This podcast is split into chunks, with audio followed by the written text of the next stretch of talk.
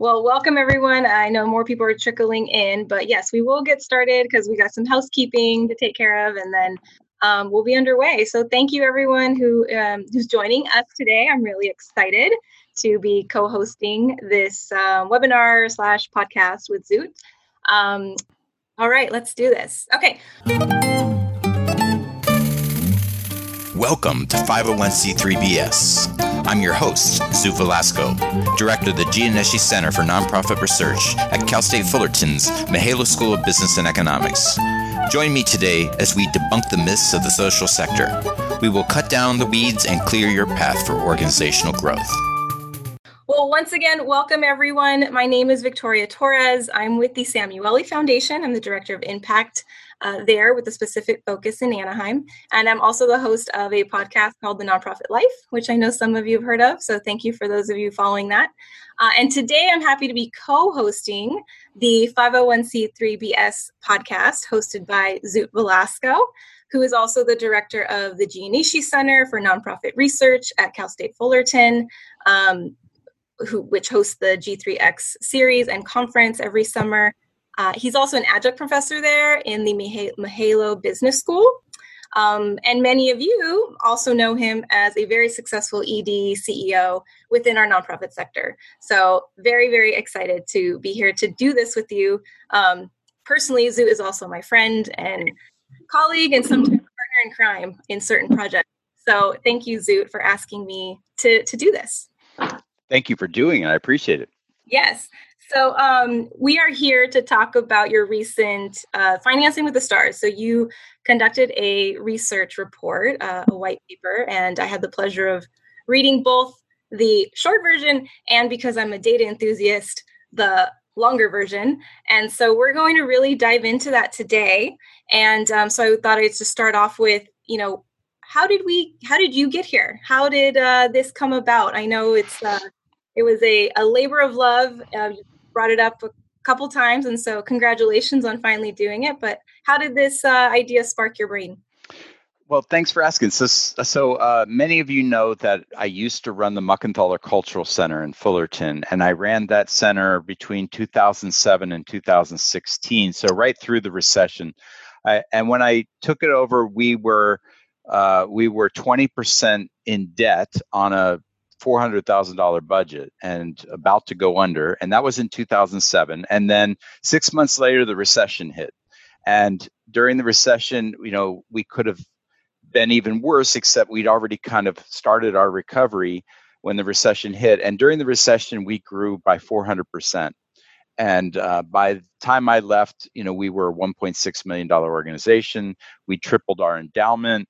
We were doing very well people were asking me during the recession how we did that. I ended up writing a book about it, ended up um, speaking about it, and that led to an MBA and it led to me starting nonprofit management programs at three different universities and then running the Gianneschi. So my whole career changed from being this former breakdancer arts guy to being this nonprofit expert uh, because of what happened during the recession.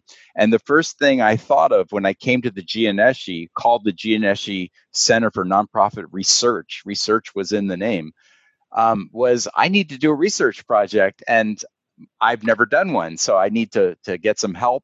And I want to do one specifically on something that's been bugging me ever since uh, the recession ended, which is I'm I'm not the only person who grew during the recession in Orange County.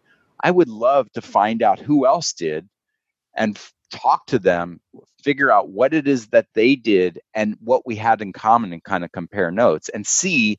I mean, my, I had a theory that there was some common threads that would be great best practices for any organization in a recession or not. And um, my theory was correct um, when I actually did the research, and I was, um, but but I I learned so much more than I ever expected, and there were so many surprises and turns around the corner that when I think back on it, shouldn't have been surprises, but they were, and uh, so many things I think we can all learn from. So I I really enjoyed doing this project. That's great. And I think it's such a timely topic, uh, given mm-hmm. where we are uh, as a, well, country, world, nonprofit community that this is a very timely conversation to have because um, it's very likely that we're um, in another one of those downturns. And so, what yeah. can we learn from what happened? So, let's. Well, so, you know, before you move on, you know, it, it was funny because I started this project a year ago when the when the economy was just booming and I went around tried to find funding for it and nobody wanted to fund it because they're like why do we need to care about what happened during the recession the economy's great and nobody wanted to fund it and I ended up having to fund it myself out of my own pocket and now I look back and I'm like, oh, I wish I was looking for money now to find funding for it, you know? Well, you never know. You never know what could happen out of this. So I think it, the stars are aligned. Um, so kudos to you for uh, for just continuing forward because now we're in a in a stage of yes, how did those organizations make it through, and what do I need to know and prepare for? Um, so going on from what you just ended with, so what was surprising, the most surprising about the research as you were diving deep into it? The most surprising thing is something that maybe shouldn't be so surprising, but it is. Oh, you know what? Before I show you this, I, I don't I, I'm giving away the punchline here. We have two polls. We have two polls. Sorry, I'm I'm about to give away the punchline. Let me launch a poll because I want to see what you all think. Um, so I just launched a poll. I'm going to give you about 30 seconds to fill this out. I would love everybody to fill it out. When you think of nonprofit fundraising, what's the first thing that comes to mind? Okay, it's uh, the horse race is on. Grants are winning. Grants are winning. Major gifts is coming up. Gala events is coming from behind. Oh, grants is still major gifts. It's grants and major gifts at the rail.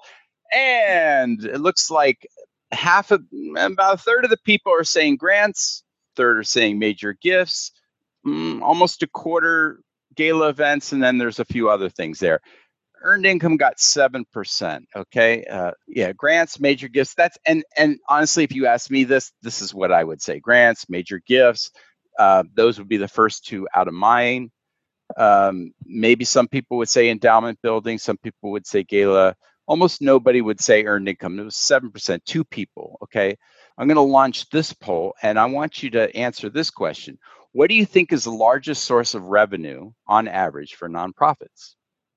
Endowment income, individual donations, corporate sponsorship, government grants, earned income, fundraising event uh, income.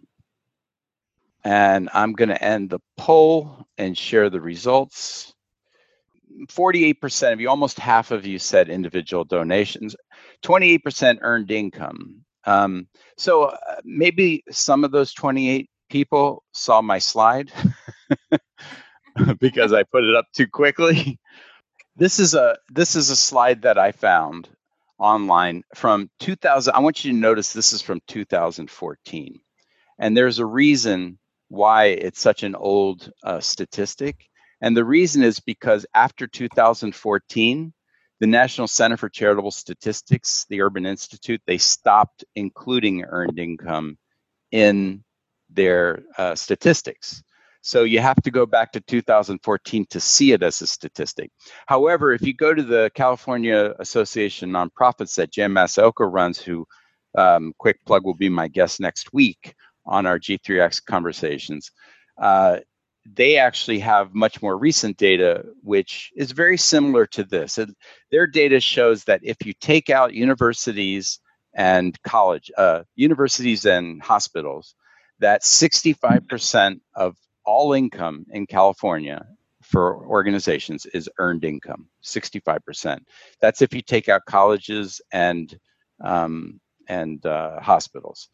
So this shows 50%, but then it also shows up here fees for service goods from government. So government contracts, not grants. Uh, here's government grants over here. Contracts are also earned income. So if you put this together, 73% was earned income. And if you go by California, it was 65%.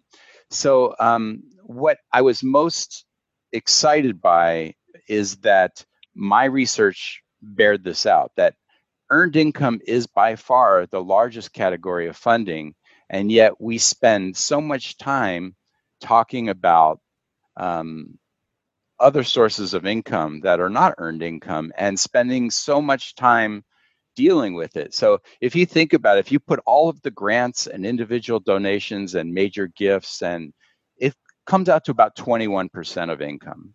The most most people don't make on on fundraising events more than five to 10% of their budget. But if you put all of this together, it's about 21%. We spend enormous amount of time as organizations on fundraising events, way, way too much. An enormous amount of time on courting major gifts and you know um, probably don't spend enough time on endowments in some cases but we spend a lot of time on gifts we spend a lot of time on grants but here's these huge sections of income that we completely ignore and if you were to talk to someone in the for-profit sector they would be like well yeah of course you're going to spend money and time on earned income that's where you, but in our sector it's completely the opposite because we've kind of been brainwashed into this mentality of fundraising. And what actual fundraising is, uh, is something we really need to pay more attention to. So that that's kind of what surprised me the most. Interesting. Yeah. And I think that's a, yeah, we hear the word fundraising, and so we definitely assume that it's through those other uh, items that you listed grants individuals so um, in the data let's let's so that's so surprising that it's this is about earned income. So a lot of the organizations that grew, they really redefined themselves and looked at what are the earned income opportunities to help them sustain, which I think is a really good I think that's always a good conversation to have internally as an organization. The organizations that you researched and then whittled down into your deeper dive of, of um, discussions, um, they came from the let's look at just look at time frame 2008 and 2012 correct? You looked at those two 990 sets? Yeah so I'll, I'll just kind of give you an overview of how i did this study and what my data came from. So what i was most interested in was finding out who started out small in 2008 mm-hmm. and who grew to large by 2012 which is you know by all intents purposes the end of the recession yeah. And so, who during that four year span went from small to large? Um, and, define, and define small to large because we all have a sure. different, right definition of that. Yeah. Well, and then and then beyond that, who was able to keep that growth right. going after the recession all the way up until today? Um, so th- when you talk about sm- who's small and who's large, um, it's really important to know that uh, first of all, I I studied all the organizations in Orange County and the Inland Empire. Now, when I started out, I was only interested in Orange County because Cal State Fullerton's in Orange County. I ran a place in Orange County. Orange County was what I was interested in. But I decided to include the Inland Empire because if you take San Bernardino, Riverside, and Orange County together as a whole, they almost exactly mirror the United States in terms of demographics, in terms of income, in terms of rural versus urban, in terms of Republican versus Democrat. Um, you know, if you look at the whole landscape of the Inland Empire and and OC together, you have almost a mirror of the United States. The only thing that's a little different is there's a higher degree of Asian population in Southern California than the United States as a whole. But once you get rid of LA and you just take Orange County with the Inland Empire together, they really do look exactly like the rest of the US. So that was the reason I included the Inland Empire. And when you take those those three counties together, you're talking about 6,450 organizations. Now, 74% of them are under $200,000. And it's important, uh, $200,000 a year income is what we're talking about, income. Now, it's important to know that 66% are under $50,000 meaning that they don't have to file a 990.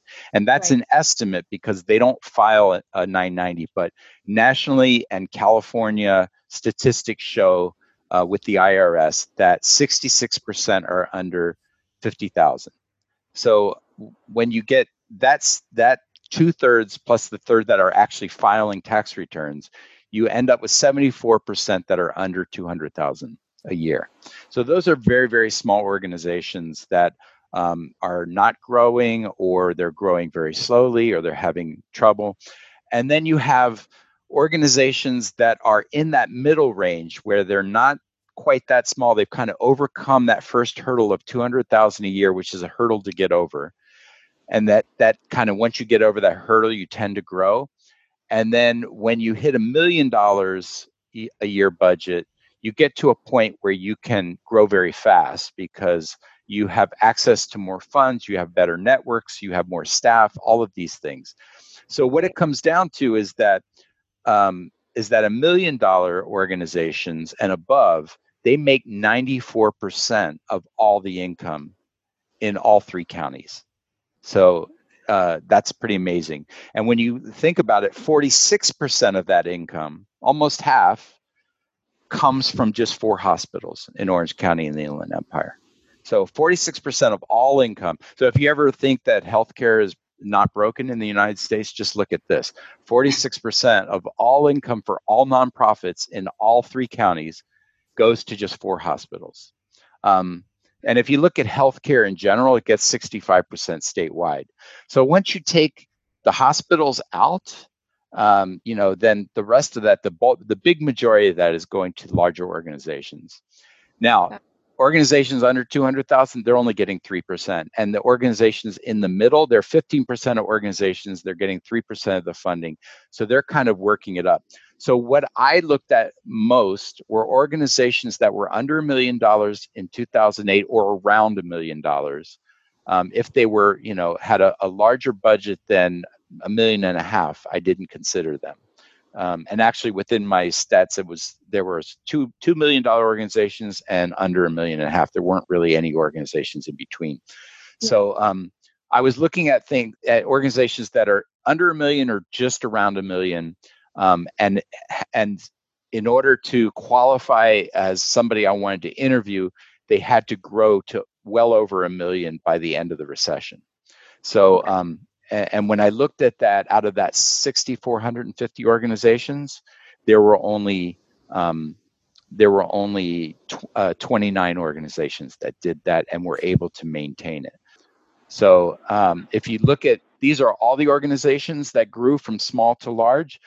51% of them grew during the recession. They got some influx of cash but then they weren't able to maintain it. They ended up going back to pre recession levels. And 14% of them went completely defunct afterwards. So you're talking about 65% of organizations that got some help during the recession, they couldn't maintain it. There were only you know there were 7% that started out large. I didn't really look at them because they had the staff to do it. Honestly i was surprised there weren't more organizations that started large. And then there were these 14% that started very, very tiny and they grew and grew and grew, but they never got over the million dollar mark. Um, there were only these 29 organizations that started small and grew to over a million dollars and were able to maintain it all the way until 2018, which was the last time we had a filing for the IRS uh, 990 forms that are public. So that's kind of how I came up with the 29 that I call the recession stars. These are people that defied all the odds in the recession. I mean, I don't know if you uh, like, I had to really think about what it means to start out small and grow that big um, during a time when everyone else is shrinking. It's really, really difficult in normal times, let alone in that time. Yeah, so so a lot of data there, and I, I hear you, and, and so I want to kind of go back and um, so just a little bit on that data before we move forward into those 29. I'm curious of the 46% that suffered a loss during that period. Um, did you see any commonalities as to them and where they lost? Was it due to government funding, individual, private? Just curious if you saw any anything there. So I really just focused my research on these 29 organizations that grew, but I had to get to the point where I found them. And what I did notice is that none of the people that grew um, had any commonality in terms of that that they were helping in the recession somehow. Like they weren't organizations that were recession oriented.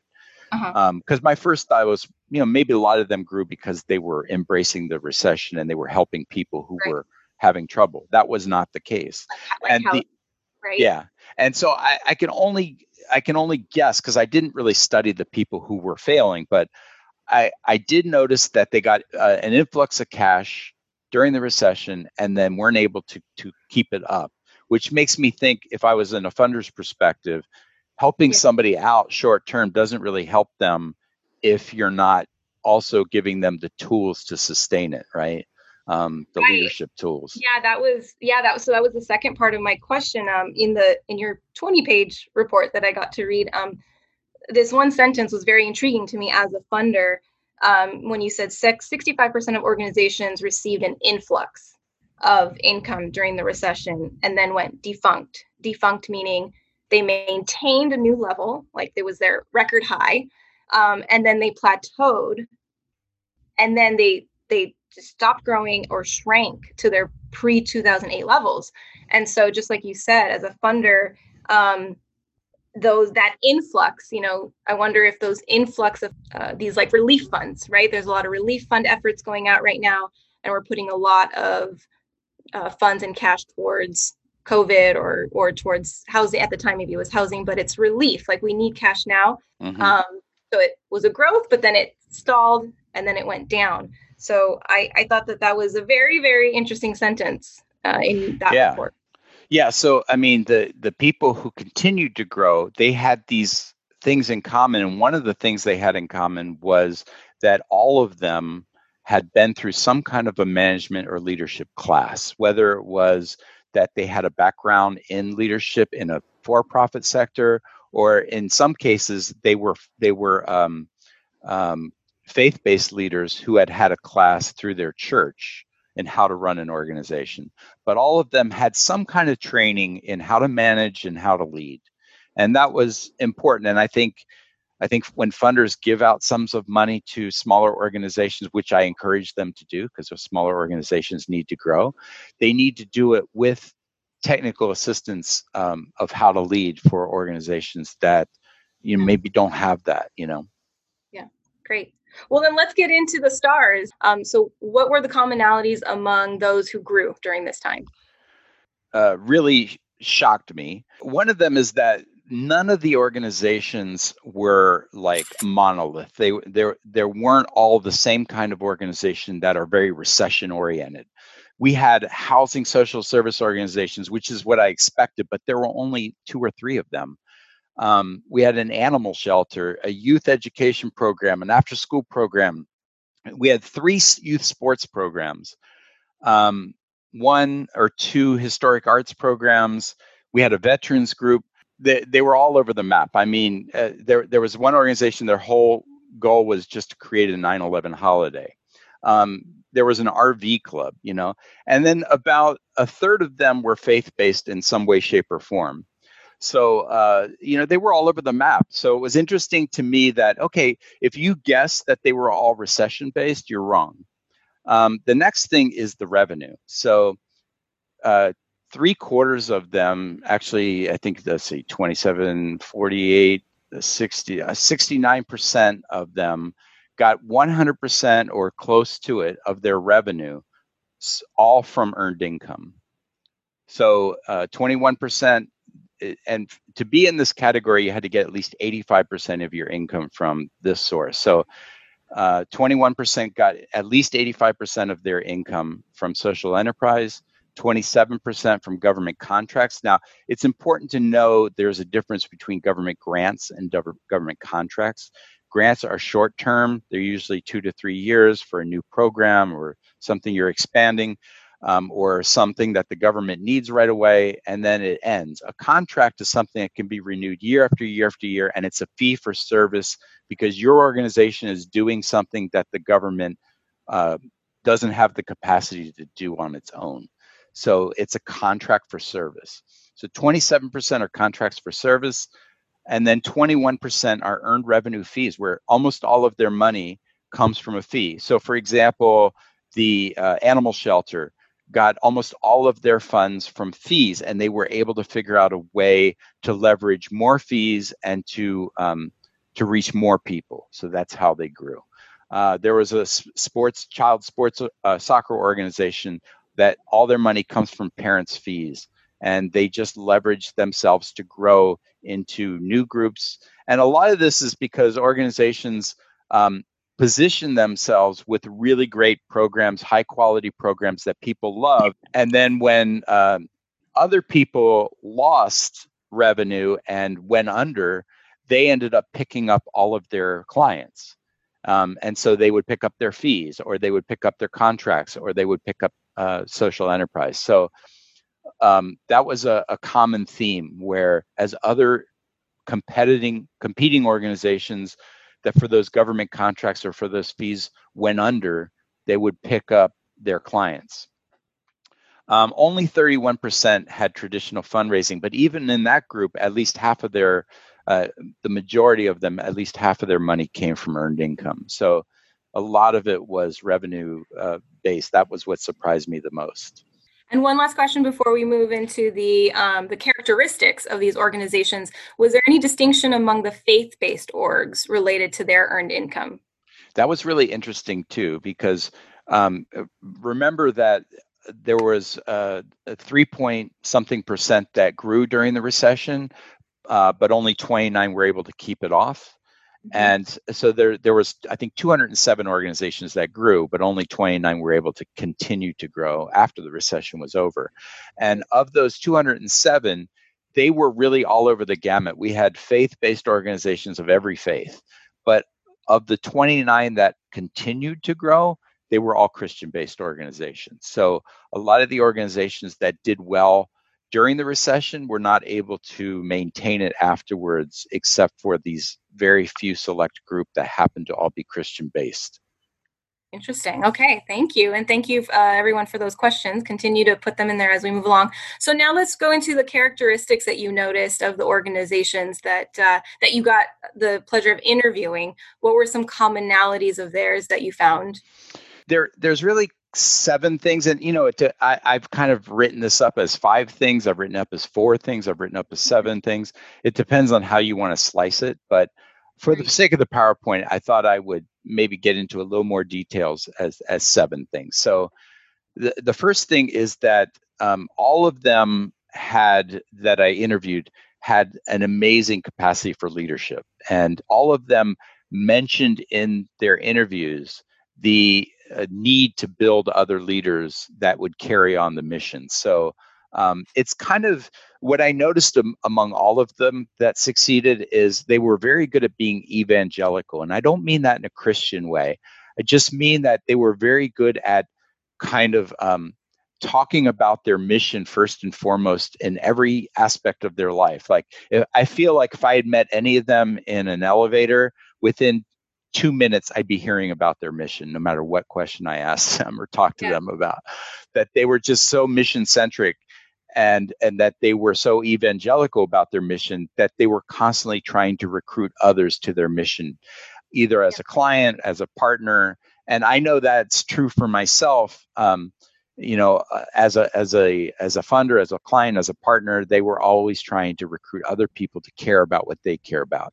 And you know honestly if you meet anyone today who's uh, very active in black lives matter or very active in you know any of the hot topics of today you'll see how passionate they are about their mission and how much they want everyone to be part of it right?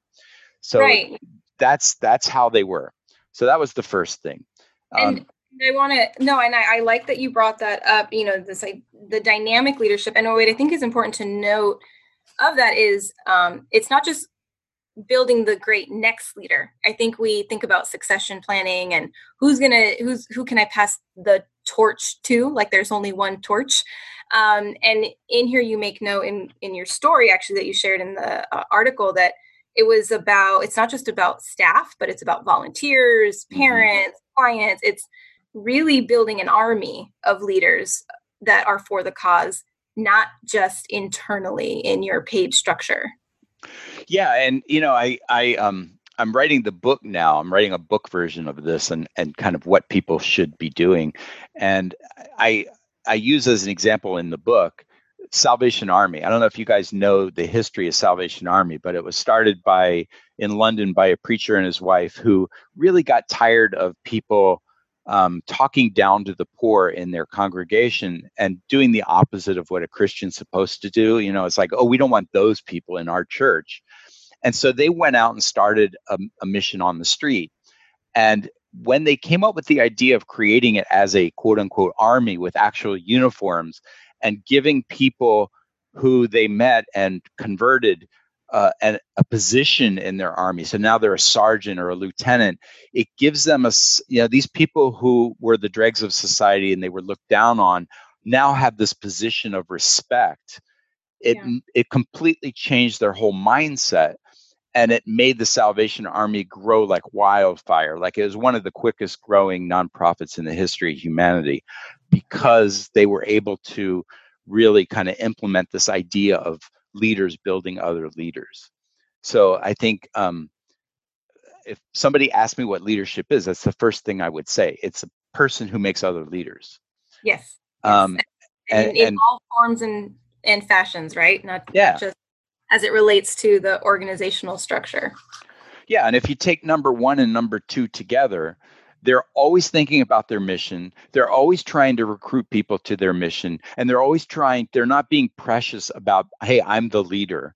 They're they're always trying to make other people. And, you know, I think about when I was a consultant and I would go around. I mean, I'm still a consultant, but I would go around. People would hire me to come and help them figure out how to make money, and you know, they're often small organizations led by an, an, an, elderly person and they would say i would say well have you considered you know getting some students in here to help you that could help you with the internet? And they say well you know a student i did recruit some students but they didn't want to do it the way i want to do it so i kicked them out.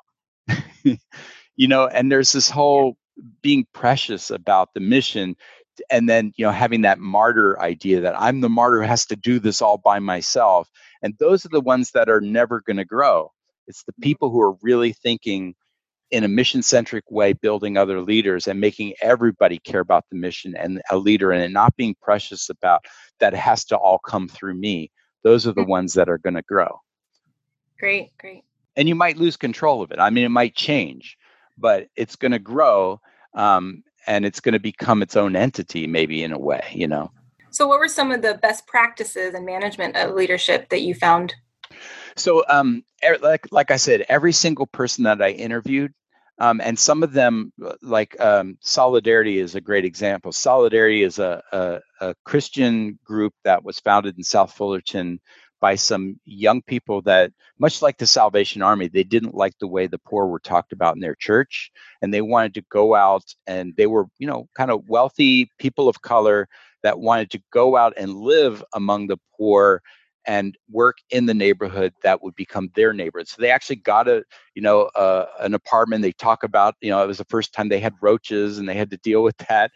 And they actually got an apartment in the neighborhood they wanted to work in. And became part of the neighborhood and um, they went through a management course within their church you know and they were just in their 20s when they started this. Whereas other people like uh Kier Duchene is an example of a person who was a you know kind of a hotshot um, for-profit leader had been through management had you know i think an mba um, had done a lot of work and then founded this because her son got the disease and she wanted to do something to help her son so she founded this organization and she brought all this experience with her.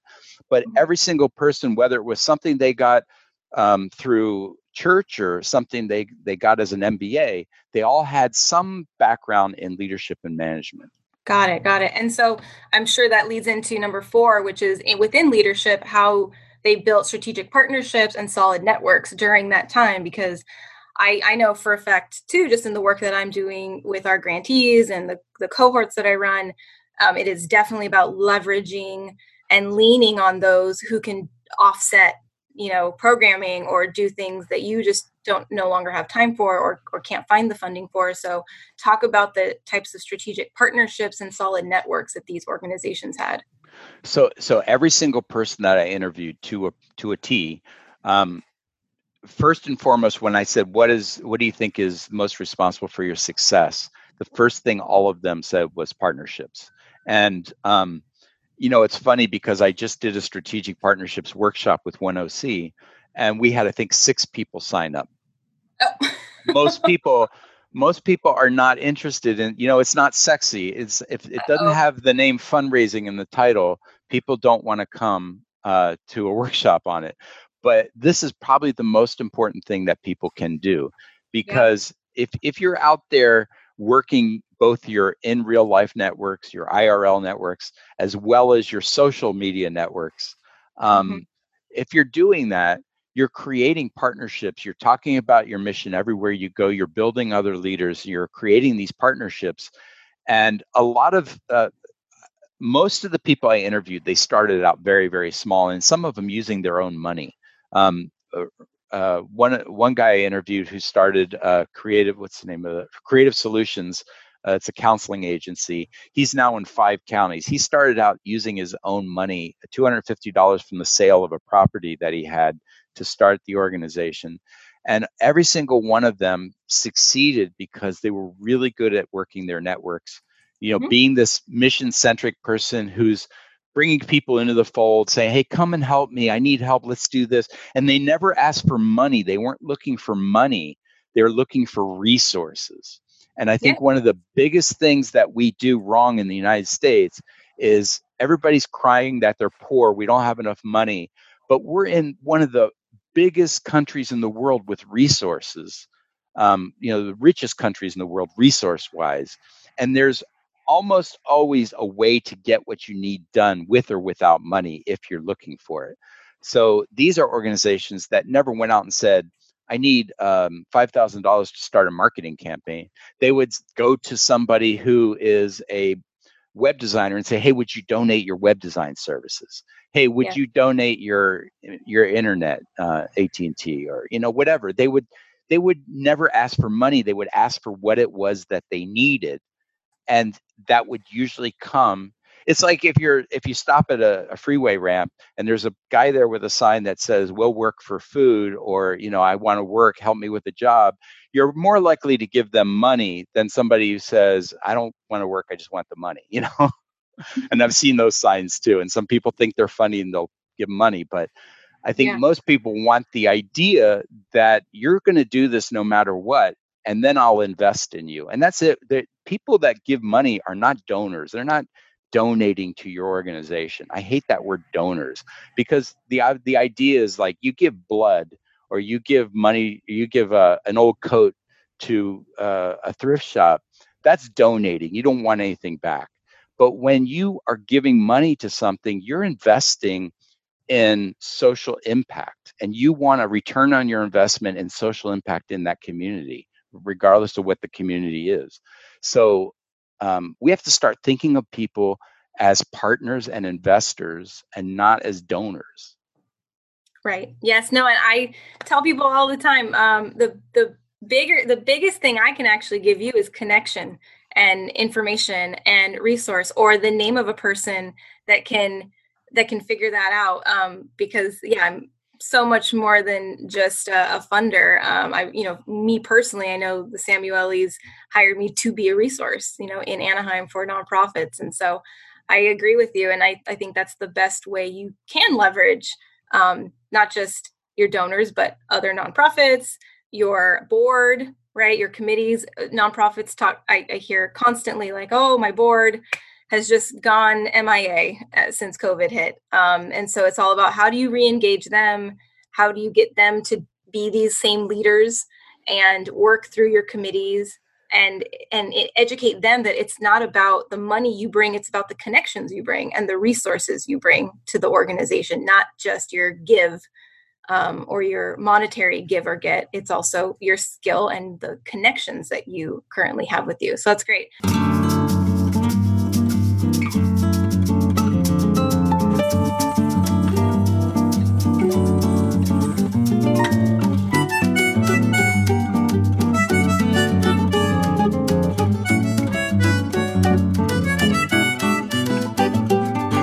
want to thank Victoria Torres for being my guest host on this episode of 501c3 BS. You can find her on her own podcast called The Nonprofit Life. Stay tuned next week for part two of Recession Stars. Thank you for listening to 501c3 BS, deprogramming for organizational growth. I'm your host, Zoot Velasco. 501c3 BS is sponsored by the Gianneschi Center for Nonprofit Research at California State University Fullerton and the Mihaylo School of Business. Gianneschi is spelled G I A N N E S C H I. That's G I A N N E S C H I. Gianneschi Center for Nonprofit Research at California State University Fullerton and the Mihaylo School of Business. Check out my Twitter feed at 501c3bs, my webpage at zootvelasco.com, and my book, The First Hundred Days, on Amazon. The music is provided to us from our good friends at the traditional Brazilian Choro group, Grupo Falso Baiano, and Ami Molinelli. Find them at grupofalsobaiano.com. Thank you for listening. Have a great day free from BS.